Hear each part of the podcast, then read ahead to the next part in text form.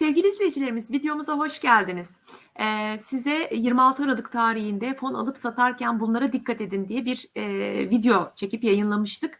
E, o videomuza da çok sayıda soru geldi. Biz de yorumlarda size bu soruları cevaplayan bir video çekeceğiz diye söz vermiştik. Şimdi bu videomuzu o sorulara cevap mahiyetinde çekiyoruz. Umarız faydalı olur. Şimdi biz sorulara baktığımız zaman sevgili izleyicilerimiz e, soruları aslında e, benzerleri e, benzerleri bir araya toplayarak gruplandırdık ve burada ben size e, o soruları e, kısaca ve örneklerle e, anlatmaya çalışacağım, cevaplamaya çalışacağım.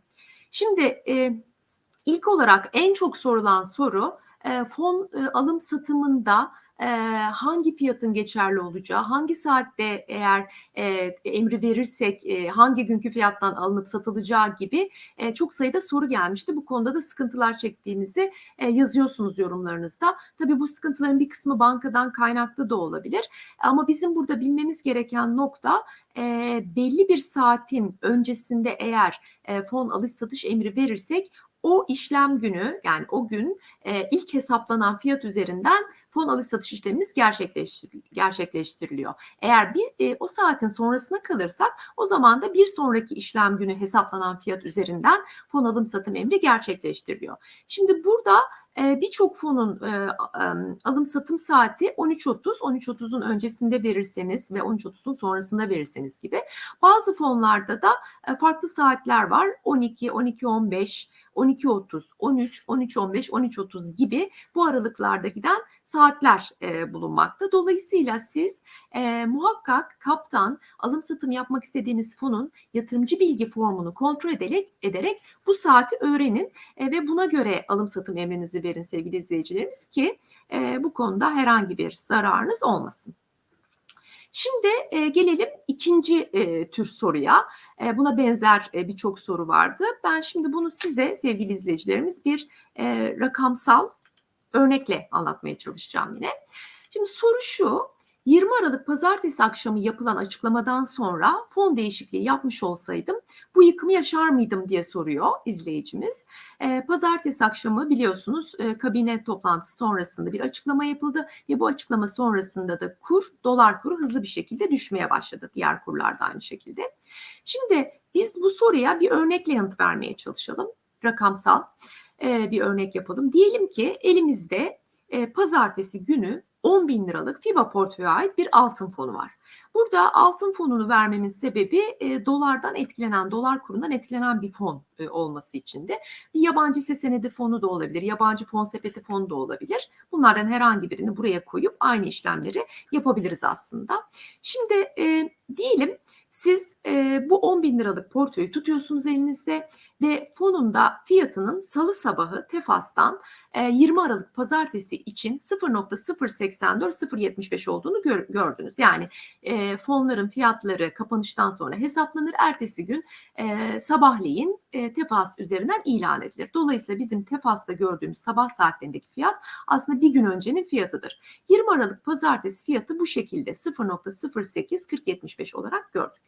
Dolayısıyla bizim elimizde demek ki 10 bin liralık portföy 118.941 adet fon katılma belgesinden oluşmuş. Her biri e, burada görmüş olduğunuz fiyattan. Şimdi 21 Aralık Salı 11'de satış emrini verdik. Biz bir fon değişikliği yapacağız.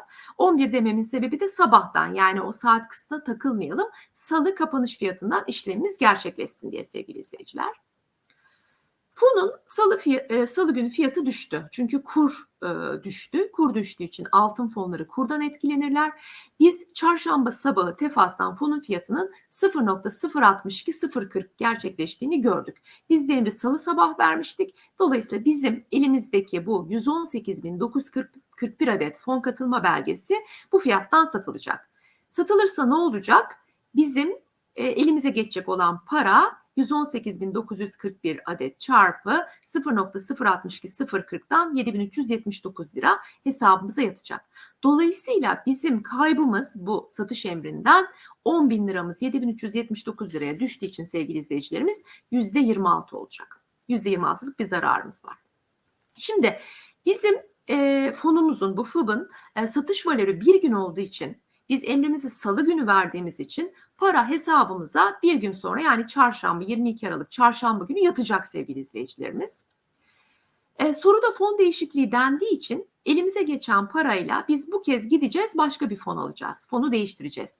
Şimdi burada e, biz e, birkaç varsayım yapabiliriz. Mesela izleyicimizin e, riski seven ve öngörüsünün de e, elin e, dolar bazlı fonların tekrar değerinin yükseleceği yönünde olduğunu, özellikle de yabancı hisse senetleriyle ilgilendiğini, bunların da yükseleceğine dair bir beklentisi olduğunu düşünelim. E, dolayısıyla yabancı hisse senedi fonlarından bir tanesine alım emri versin. Bu da diyelim ki Yapı Kredi Portföy'ün yay kodlu teknoloji sektörü hisse senedi fonu olsun. Bunun için bir emir verecek izleyicimiz. 22 Aralık Çarşamba saat 11'de yaya alış emri verdi. Fonun fiyatının e, Perşembe sabahı ne olduğunu göreceğiz biz Tefas'tan. 271 e, lira e, 271,06 35 21 liradan demek ki alım işlemi gerçekleşecek fon için. Dolayısıyla biz kaç e, tane katılma belgesi alacağız? Elimizdeki 7379 lirayla 27 adet e, yay, yay e, kodlu fonun katılma belgesini alacağız. Şimdi ben bu analizi yaparken 5 Ocak çarşamba günü yapmıştım. E, fonun fiyatına baktığımda 282,2577 80 olduğunu gördüm. Peki izleyicimizin 5 Ocak itibariyle portföyünün değeri nedir diye baktığımda 27 adet katılma belgesiyle fiyatı çarptığımda 7620 lira olduğunu gördüm. Dolayısıyla bu 15 günlük zaman zarfında 22 Aralık'tan 5 Ocak'a kadar portföyünün kazancı %3.3 olurmuş. Yani 7379 liradan 7620 liraya çıktı. Dolayısıyla en başta e, etmiş olduğu %26'lık zararı %3.3'lük kazançla en azından bir miktar e, bugün itibariyle yani 5 Ocak itibariyle telafi etmiş olur. Tabii burada e, yani zaman uzadıkça fonun fiyatı düşer, artar. Buradaki tabii ki kazancı bilemiyoruz veya kayıba da geçebilir. Ama örneğimiz itibariyle böyle bir fon değişikliğinin böyle bir sonuç doğuracağını söyleyebiliriz.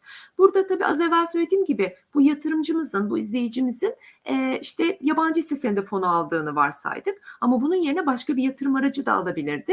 E, işte bir borçlanma aracı fonu, bir para piyasası fonu veya gidip e, sa, e, dolar alabilirdi. Burada yapacağı e, bu tür e, alımlar, bu tür e, tercihler tabii ki sonuçları, kazançları etkileyecektir. Bunu da parantez içinde söyleyelim. Evet sevgili izleyicilerimiz şimdi de e, üçüncü sorumuza gelelim. Üçüncü sorumuzda izleyicimiz Garanti Altın Fonu'ndan 20 Aralık'ta aldığını e, söylüyor. 20 Aralık tarihinde almış ve e, %31 kaybetti diyor salı günü. Bu hafta diyor altın sürekli yükseldiği halde fon hiç değer kazanmadı. Neden diye sormuş. Bize de bu e, yorumu 30 Aralık tarihinde yapmış. Dolayısıyla 30 Aralık'tan geriye bir hafta boyunca bakacağız biz. E, işte altın sürekli yükseldiği halde fon değer kazanmış mı kazanmamış mı? Buna bir bakacağız. Neden diye sormuş izleyicimiz. Şimdi e, diyelim ki elimizde e, garanti altın fonundan, GTA kodlu fondan gene 10 bin liralık olsun bu izleyicimizin elinde. Ve 20 Aralık pazartesi fiyatı da 0,274681. Dolayısıyla izleyicimizin elinde 36.405 adet fon katılma belgesi vardır. Fonun salı günü fiyatı düştü. Çarşamba sabahı gördük. Bakın 0.274681'den GTA 0,205247 olmuş sevgili izleyicilerimiz.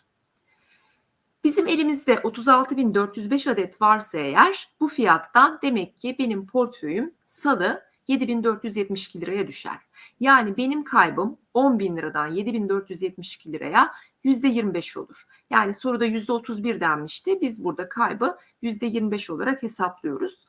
Ee, böyle bir hani ilk kısma bu şekilde yanıt vermiş olalım. Şimdi ikinci kısımda da e, bir haftadır altın değer kazanmasına rağmen fon neden değer kazanmadı diyordu. Onu e, açıklamaya çalışalım rakamlarla. E, şimdi öncelikle şunu söyleyeyim sevgili izleyicilerimiz. E, e, gram altın hem altın ons değerinden hem de dolar kurundan etkilenir.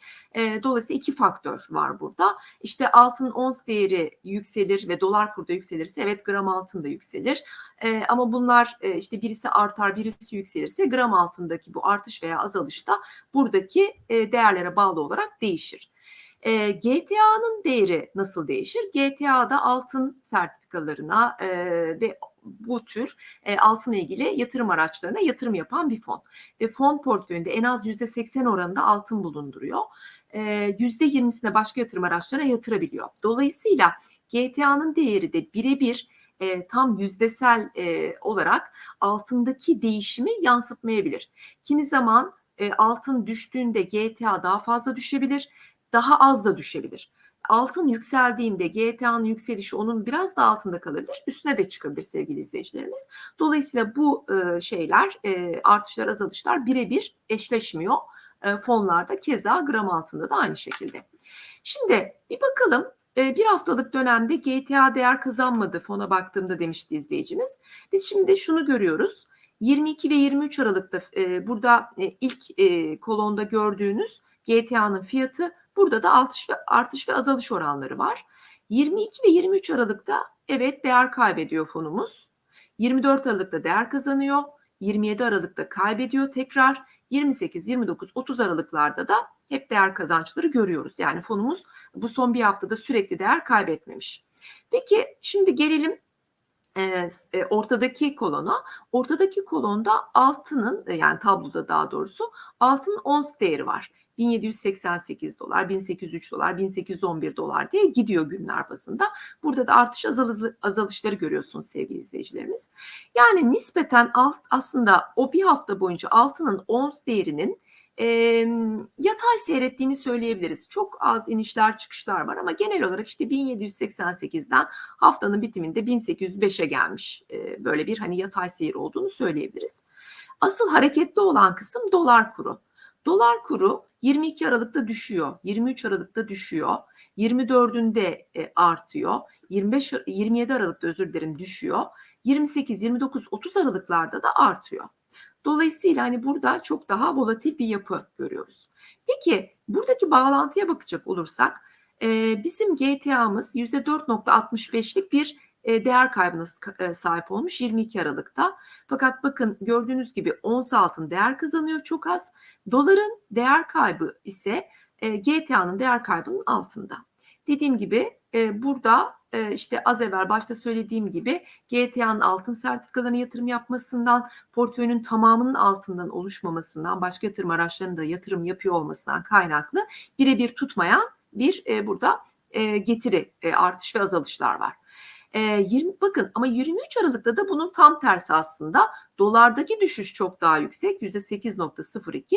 GTA'nın düşüşü daha sınırlı kalmış 7.24. E, keza dolar kuru 2.35 artıyor 24 Aralık'ta. GTA'daki artış 2.42 daha yüksek. E, keza 28 Aralık'ta da aynı şekilde dolardaki artış 3.85 ama GTA 4.46'lık değer kazanmış. Diğer günlerde de e, altında veya üzerinde e, değer artış ve azalışları görüyoruz. Dolayısıyla sevgili izleyicilerimiz altın fonuna bakarken buna dikkat etmek lazım. Sadece altın fonu değil, e, mesela Eurobond fonu da farklı faktörlerden etkilenir. Dolayısıyla e, dolardaki yükselişi birebir, düşüşü birebir yansıtmayabilir. E, onun da etkilendiği başka unsurlar var. Dolayısıyla bu şekilde yatırım araçlarına bakmanız e, daha doğru olacaktır. Şimdi geliyorum dördüncü sorumuza. E, aslında bu, bu bir yorum. E, bu yorumlara yorumlar kısmında YouTube'daki yorumlar kısmında e, rastladık. O nedenle de burayı koyduk.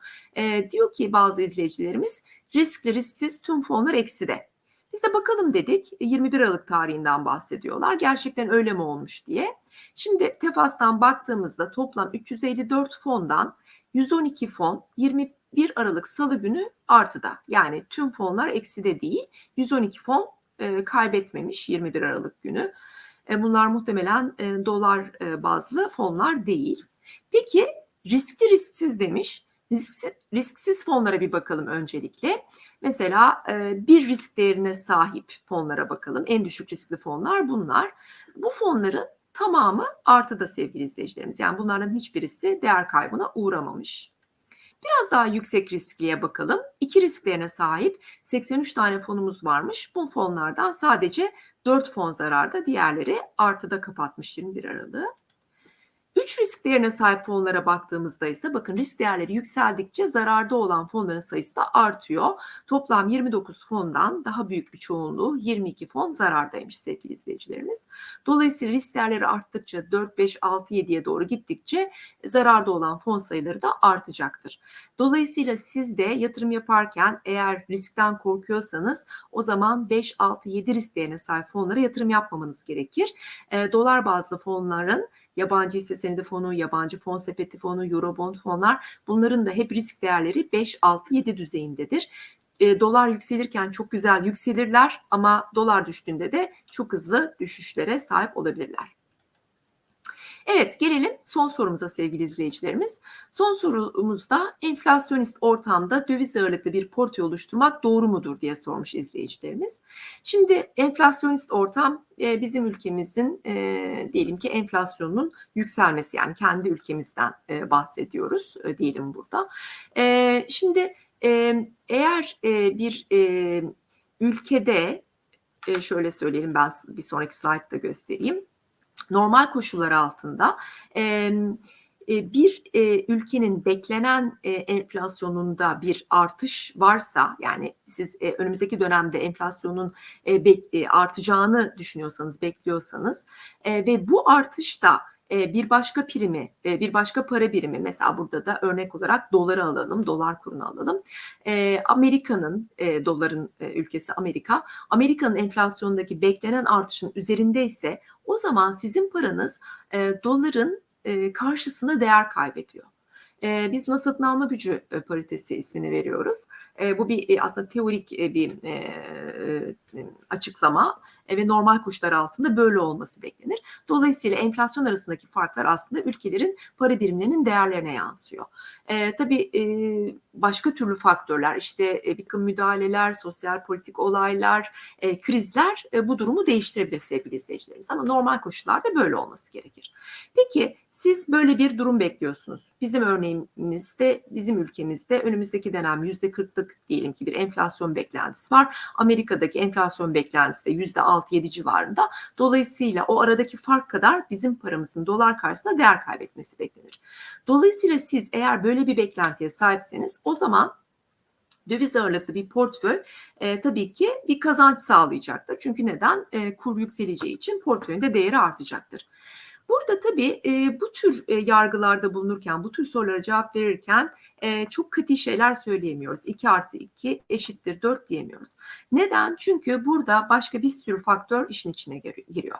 Bu faktörlerden e, bir tanesi, en önemlilerinden bir tanesi sizin risk iştahınız, risk, risk alma isteğiniz.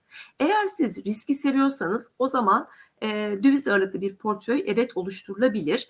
Çünkü neden? Döviz riskli bir yatırım aracıdır. Az evvel de söylediğim gibi çok güzel hızlıca yükselir ama aniden de düşer. Bunu 21 Aralık tarihinde çok şiddetli bir şekilde yaşadık. Birinci faktör bu. İkinci faktör ise bu döviz ağırlıklı portföyde yer alacak yatırım araçlarının ne olduğu önemlidir burada. E, çünkü çok farklı, çok e, değişik dinamiklere bağlı birçok yatırım aracı var. E, ne var? E, birebir gidip dolar alabilirsiniz. Onun etkilendiği birçok faktör bulunmakta. İşte Amerika'daki enflasyon, Amerika e, ABD hükümetinin e, politikaları, işte e, şimdi faiz artırımına gidecek mi, gitmeyecek mi gibi birçok konu e, burada etmen. Onun dışında altın olabilir. Altın e, gene aynı şekilde dolardan etkilenir. E, ona bakmanız lazım. E, yabancı hisse senedi alabilirsiniz. Yabancı hisse senedi piyasalarındaki gelişmelerden etkilenir. Eurobond alabilirsiniz. Bu kez de evet dolar kuru da etkilidir ama o Eurobond'u çıkartan ülkenin riski de e, riskliliği de CDS primi de oldukça önemlidir. Dolayısıyla e, konuya aslında böyle farklı faktörler açısından bakarsanız ve bu faktörlerle ilgili beklentilerinizi de eğer e, netleştirebilirseniz o zaman bu soruya çok daha doğru cevaplar verilebilir sevgili izleyicilerimiz. Evet ben e, sunumumu kapatmaya çalışayım buradan.